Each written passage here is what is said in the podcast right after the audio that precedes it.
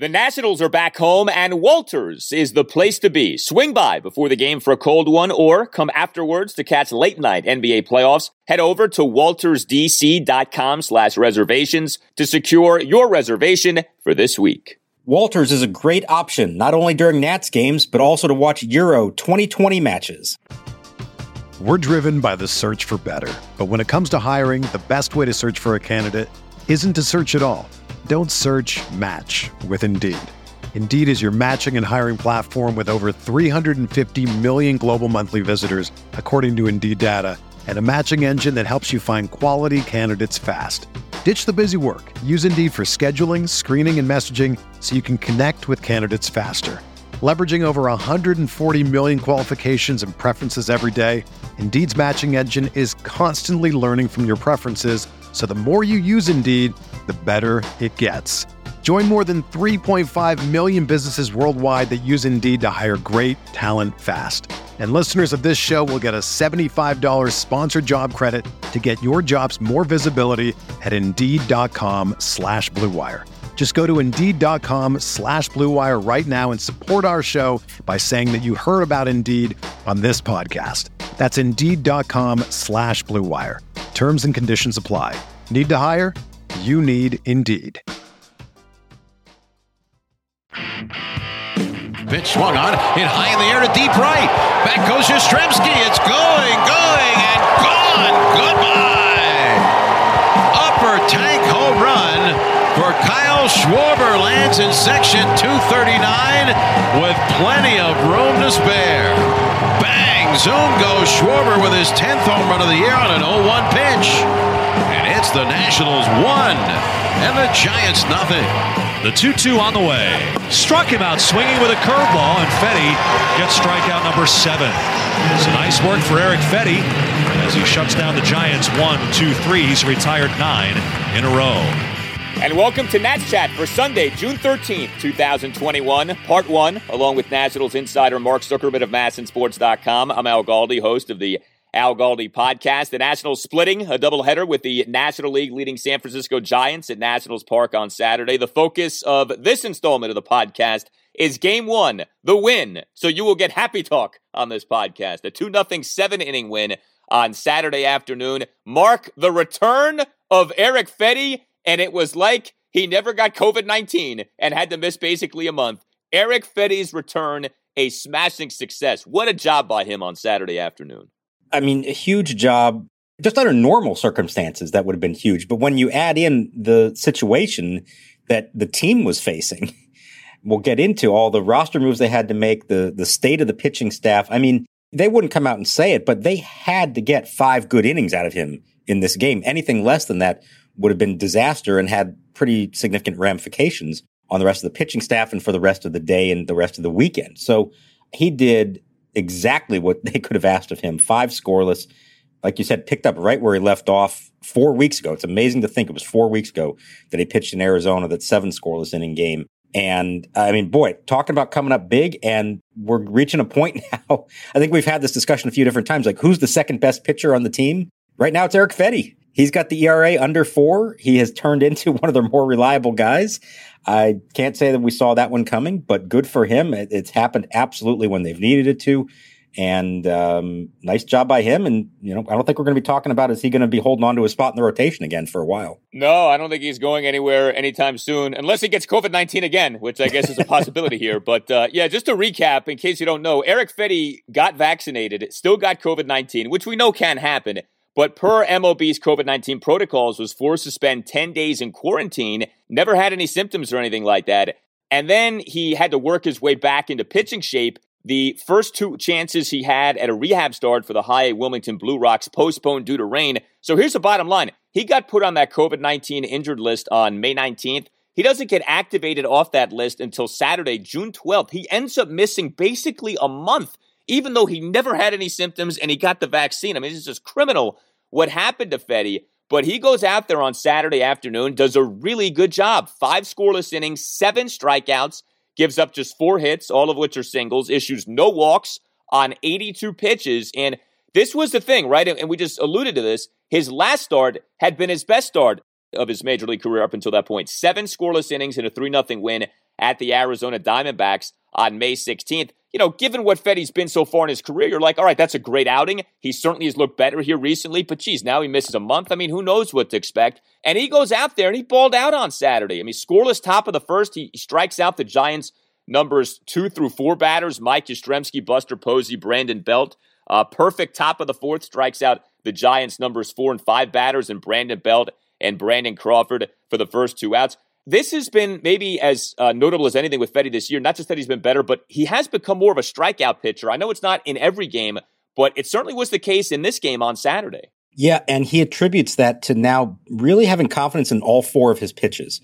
To use them all, that includes a cutter that has become one of his go-to pitches that he's able to throw up in the zone. You know, we always talk about him as a sinker baller who's got to keep it down, get ground balls. And yes, that's primarily what he's looking for. But when he gets to two strikes, he is able to go up in the zone with the cutter and get strikeouts on it. And that's a huge development for him if he can continue to do that and sustain that. I also thought, you know, we had to ask him obviously about how everything went while he was on the COVID list and uh, the circumstances of it all. And I thought he handled it really well. And I thought he gave a really good answer to it. Essentially saying, like, number one, he was shocked when he found out that he tested positive because he didn't think that was likely to happen once you've been vaccinated. He understands it's possible. He felt great through it all. And he admitted it was obviously frustrating to be sidelined this whole time. But what he said was he's glad that he didn't end up impacting anyone else on the team. You know, Tanner Rainey had to miss a little bit of time because he was a close contact, but nobody else tested positive. And so I think he feels like in the end he did his duty. He did what he was supposed to do as uh, as agonizing as it was. He understands why he had to spend the time away to make sure that it didn't spread. And remember, this is a team that went through a COVID outbreak to begin the season. I thought it was a very mature answer of him. He could have come down hard on MLB for forcing him to miss all that time because this could cost him in the long run as well. But, you know, he took the high road, said the right things, and, and was just glad that his teammates weren't impacted by it. For all of the negativity with this national season, and there certainly has been a lot, the fact that Eric Fedde may be blossoming is such an exciting thing. And what this could mean for the Nationals moving forward, you know, we've lamented, right? All of these uh, fails of first round picks in recent years for the Nationals, the inability to draft, develop, and reap the benefits of a high level starting pitcher uh, at the major league level by the Nationals. Basically, haven't done that since Stephen Strasburg. And here we are now, and Eric Fedde, and he was a first round pick years ago at this point, 2014, but maybe, just maybe, it's panning out. And I've made this point before, and I do think it's a key one. Even with the outing on Saturday, Eric Fedde still has only thrown 238 into third major league innings. Like the sample size is actually not as big as people may think. He's been a part of the Nationals at the major league level over parts now five seasons, so it feels like he's pitched more than he actually has. And you know, I was thinking about this, Mark, watching the game. The opposing starting pitcher, Kevin Gausman, kind of a similar story. Orioles took him with a top five overall pick in 2012. He largely was a bust for the Orioles. He's bounced around the majors in recent seasons, but he's now blossomed with the Giants over the last two years, has been spectacular so far this year, although he wasn't spectacular on Saturday. And, you know, maybe this is just like a, a, brief surge for Gausman and this isn't really truly who he is. I mean, I don't think he's as good as he's displayed so far this year. He came into the game on Saturday with an ERA under two. I'm like, I'm not sure he's that good. But with some guys, it does take a while. Like with Gausman, clearly he was not a success from the get go. That hasn't been the case with Fedde. But you know, it's like a reminder of you can't just write these guys off. There's a reason they're first round picks. And maybe just maybe the Nats are seeing something similar here with Fedde to where it is working out. It just took a little longer than people would have wanted. Yeah, I like how you put that. And I think that's a, a nice comparison. And again, they're not the same pitchers and who knows, you know, where they go from here. But you're right that sometimes it does take a while. Not everyone progresses at the same rate. Sometimes in Gausman's case, maybe it took a change of scenery. He first went to Atlanta where he was a little bit better, and then now obviously San Francisco, he's taken off, but it can happen. And it's why GMs and managers and pitching coaches don't ever want to give up on these guys. I know it's easy for us and for fans to look at it and say, Hey, you've given him opportunities. How many more? You know, why is he still here? Well, he's still here because they do see something in him. There's a reason he was a first round pick to begin with. They know that there is the, still the potential for something there, and you would hate to give up on him and have him figure it out somewhere else especially for an organization that has struggled as much as you said to develop its own pitching. So they're always going to go as far as they can with these guys. They're going to use up their options. And then when they're out options, they're going to keep them in the big leagues as long as they can and until they're forced to make a decision because, you know, a Stephen Strasburg is coming back from the injured list or something like that. And there's just six guys for five spots they're always going to hold off making that decision. They're always going to want to believe that pitchers like Eric Fedde and Joe Ross and Austin Voth can ultimately turn into something. And, and I don't fault them for that. I think it is worthwhile. You maybe get to a point that you realize it's just not going to happen. But as we've seen really in all three of those guys' cases, they've all given them reason this year to say, well, hang on, maybe this is worth giving them another look. And maybe it is worth giving them a shot that they could prove to be what we thought they were going to be all along.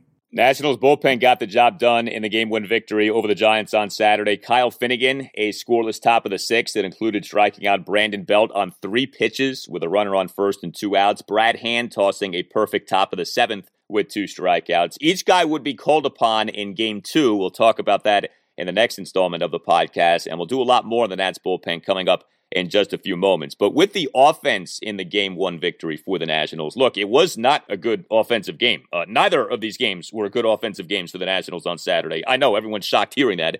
Uh, but the Nats, uh, you know, they win this game despite having just four hits and two walks, 0 for 4 with runners in scoring position. Did end up getting Gausman out of the game after four innings. He gave up two runs. So, in that regard, the offense did well. And there obviously were some good key hits in the game, including a home run by the leadoff man, Kyle Schwarber. David Martinez, in the latest tinkering of the lineup, starts game one of the doubleheader with Schwarber in the number one spot. Then Schwarber was back to hitting the cleanup spot in game two. But Schwarber begins the Nationals' offensive portion of the game with another Schwarbomb, a leadoff shot to the second deck in right field in the bottom of the first.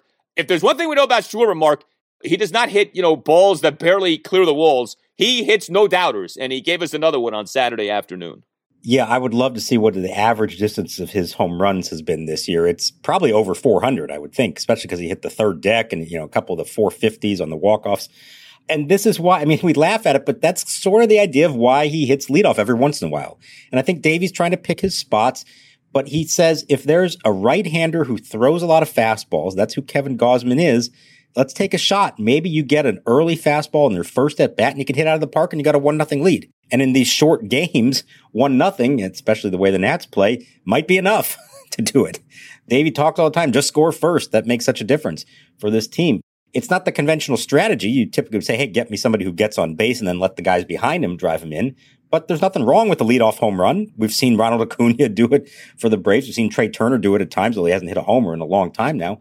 So I get the philosophy and, you know, I don't think it's going to happen every day, but for a specific matchup against a specific starting pitcher, you may see it again, and it, it, worked in this case, certainly. Right. Yeah, I mean, you can't argue with the result. A leadoff homer to get things going for the Nationals offensively in the bottom of the first.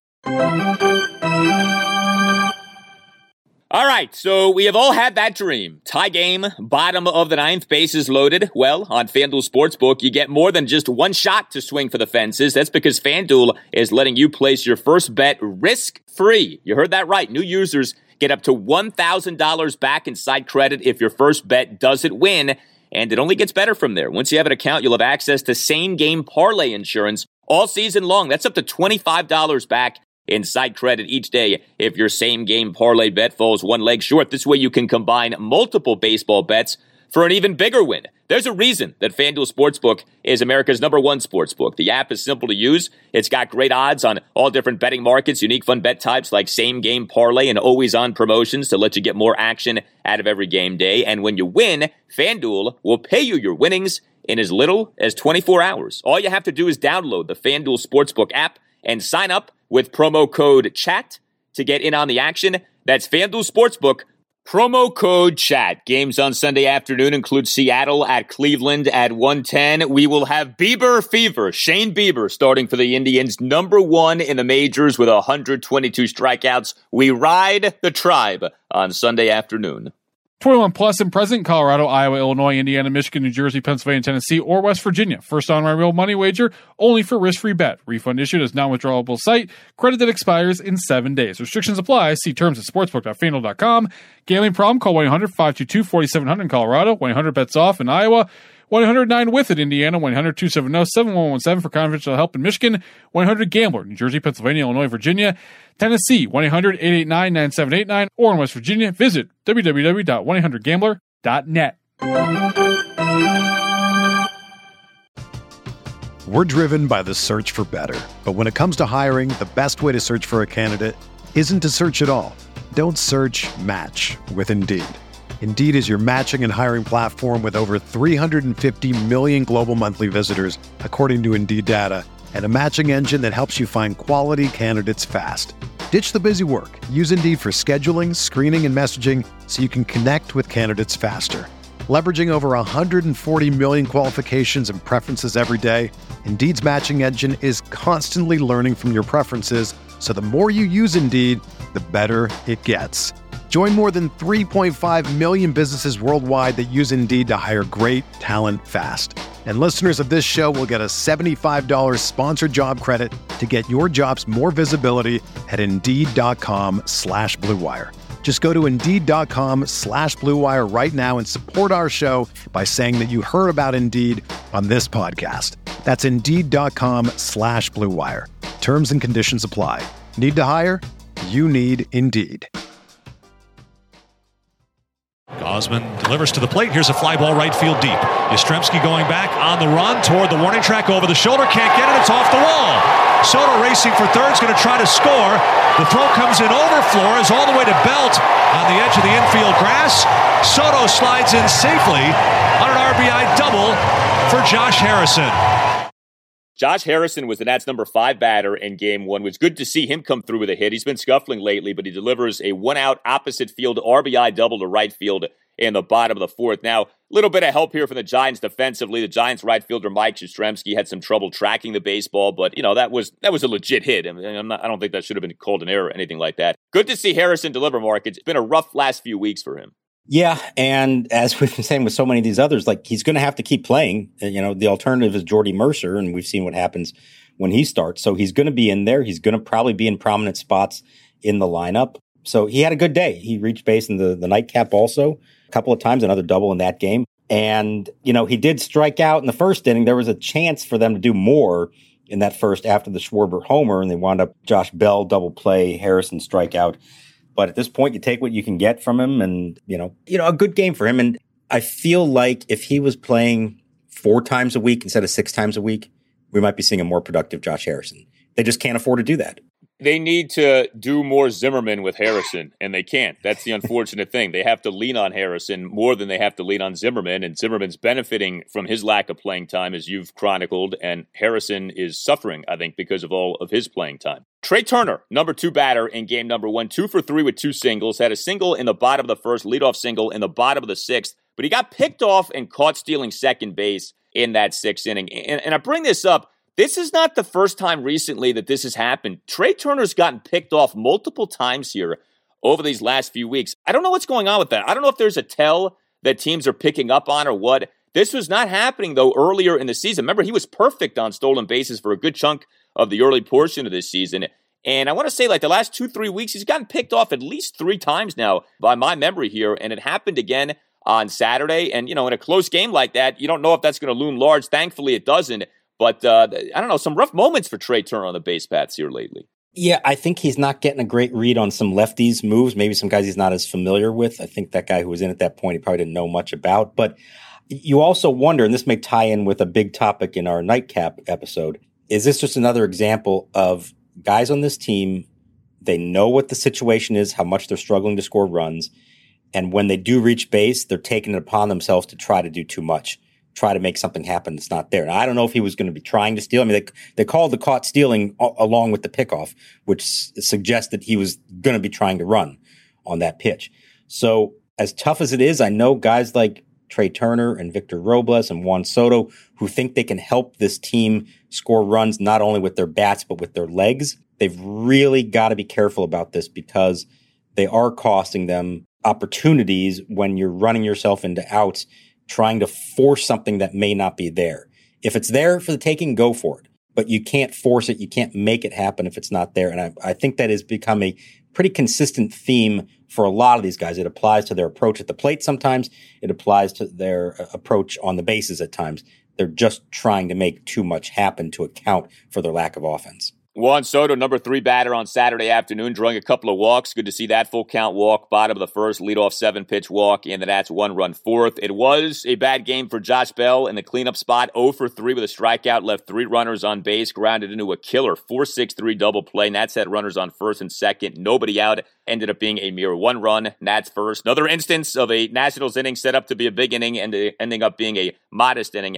And bad production from the bottom of the lineup in game one, too. The number six, seven, and nine batters, Starlin Castro, Alex Avila, Andrew Stevenson, uh, combined 0 for 6. As yes, Davey, for game one of the doubleheader, did go back to the pitcher batting eighth, and this time it was Andrew Stevenson batting ninth as opposed to Victor Robles. All right, before the game one on Saturday, a flurry of roster moves announced by the Nationals, principal among them, the placement of Daniel Hudson on the 10 day injured list, retroactive to June 10th, with right elbow inflammation. Now, I don't think this shocks anyone. Hudson has not been pitching well lately. We've talked about this. Hudson, over his last five appearances, five runs and six into third innings. And even that doesn't tell the entire story because Hudson, in a 5 3 win at the Atlanta Braves on June 2nd, allowed two inherited runners to score.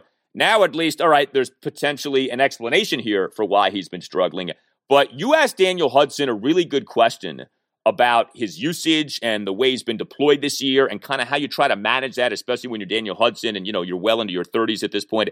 Set up, if you would, kind of the, the mentality of you asking that question, and then we can listen to what Hudson's answer was. Yeah. So, look, I think, like you said, we've sort of seen this coming, or we were worried that something like this might come because of how much he's been used. And obviously, he's been their most effective reliever and at a time when others who were supposed to be part of the back end have not been available to them they've had to rely on him a lot. And every time we talk about, you know, boy, I don't know, he's really kind of pushing Hudson. Maybe he shouldn't have pitched today. The response is, well, Davey goes and talks to these guys before every game. Says, how you feeling? How, you know, what do you have in you today? Are you good for a full inning? You good for a couple of outs? Are you not available at all? And every time Daniel Hudson says he's good to go. And so, you know, I think we have to remember that it also falls on the player. It's not just always the manager deciding he's going to use these guys. That he has to trust that they're telling him uh, the truth. So I wanted to ask him just how he balances in his own mind on any given day how he's feeling because we know as, as is the case with any reliever there are going to be days you just don't feel that great but you think eh, maybe i could pitch maybe i can't so how do you sort of balance in your own mind how to tell a guy whether you can appear today or whether you need a day off and what factors are involved with that. And uh, I thought the answer he gave was really telling in, in a lot of different ways.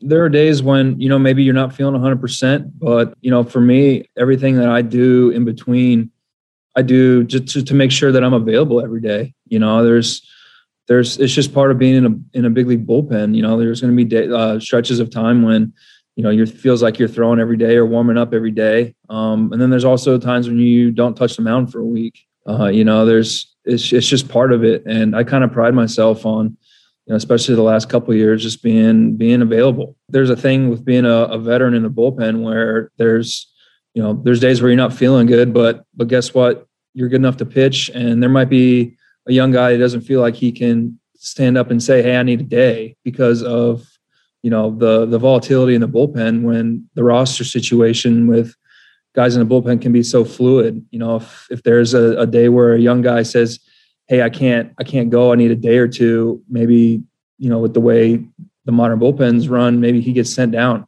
It's just a part of being a veteran. I think if Davey feels like, or if I feel like I can pitch and Davey knows that I'm there, maybe there's maybe he stays away from one of those young guys.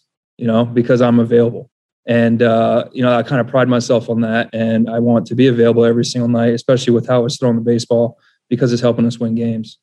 But at the same time, there is a, a little bit of, of, of times where you need to be smart. Um, like I said, I hadn't had any issues going up to to this. Uh, I felt great, felt good, normal on on Wednesday. It's just uh, woke up Thursday morning and didn't feel so good. So here we are, you know, and hopefully we just get through it and put it behind us. So there you have it. And you know, I, I think to other sports and like especially like the NFL and the NHL where guys are hurt and they get asked, "Well, can you go? You know, are you good to go?" And there's always got to be that internal pressure of, you know, you don't want to be a wuss, right? You want to be a tough guy, you want to be a warrior, you want to always say that you're good to go. But sometimes, you know, like the cliche goes, discretion is a better part of valor. And that has got to be such a difficult line for these relievers to walk, especially a guy like Hudson who's older, who's got to try to take care of himself, but who also has pitched at a high level for a good chunk of this year. So it's like he knows he can do it. He probably wants to do it. But it's like that has got to be such a difficult balancing act on a day to day basis for someone like Hudson. And it sure looks like he was caught on the wrong end of that balancing act and now having to deal with this right elbow inflammation and go on the 10 day IL.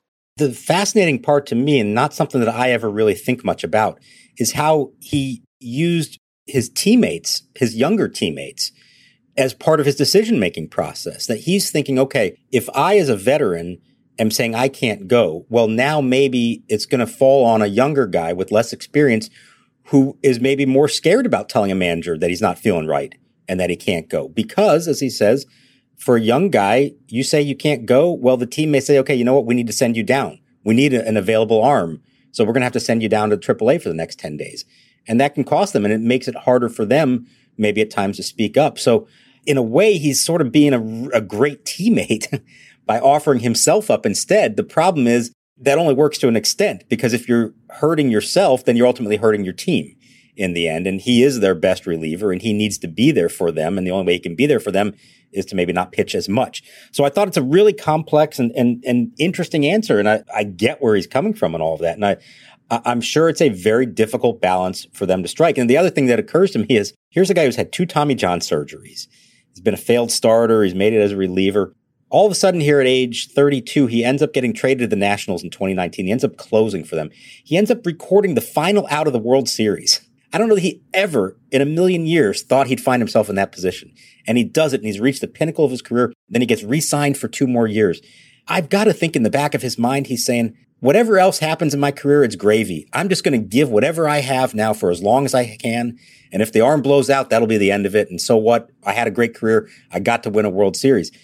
I mean, it's a little scary to think in those terms, but I, I do wonder if that's sort of his mindset at this stage of his career. He knows one of these days it's just not going to be there for him anymore. So make the most of every opportunity he has until that happens. Yeah, I think there's a lot of logic behind what you just said. I also think about this too you know, one thing leads to another. If Stephen Strasburg is healthy and effective this season, if Patrick Corbin is good this season, if national starters are going deeper into games this season, the overusage of Daniel Hudson doesn't happen and he probably doesn't get hurt. And you see now how one thing, like Strasburg being injured, can lead to another thing, like Hudson being injured. And that, that's a bad deal, man.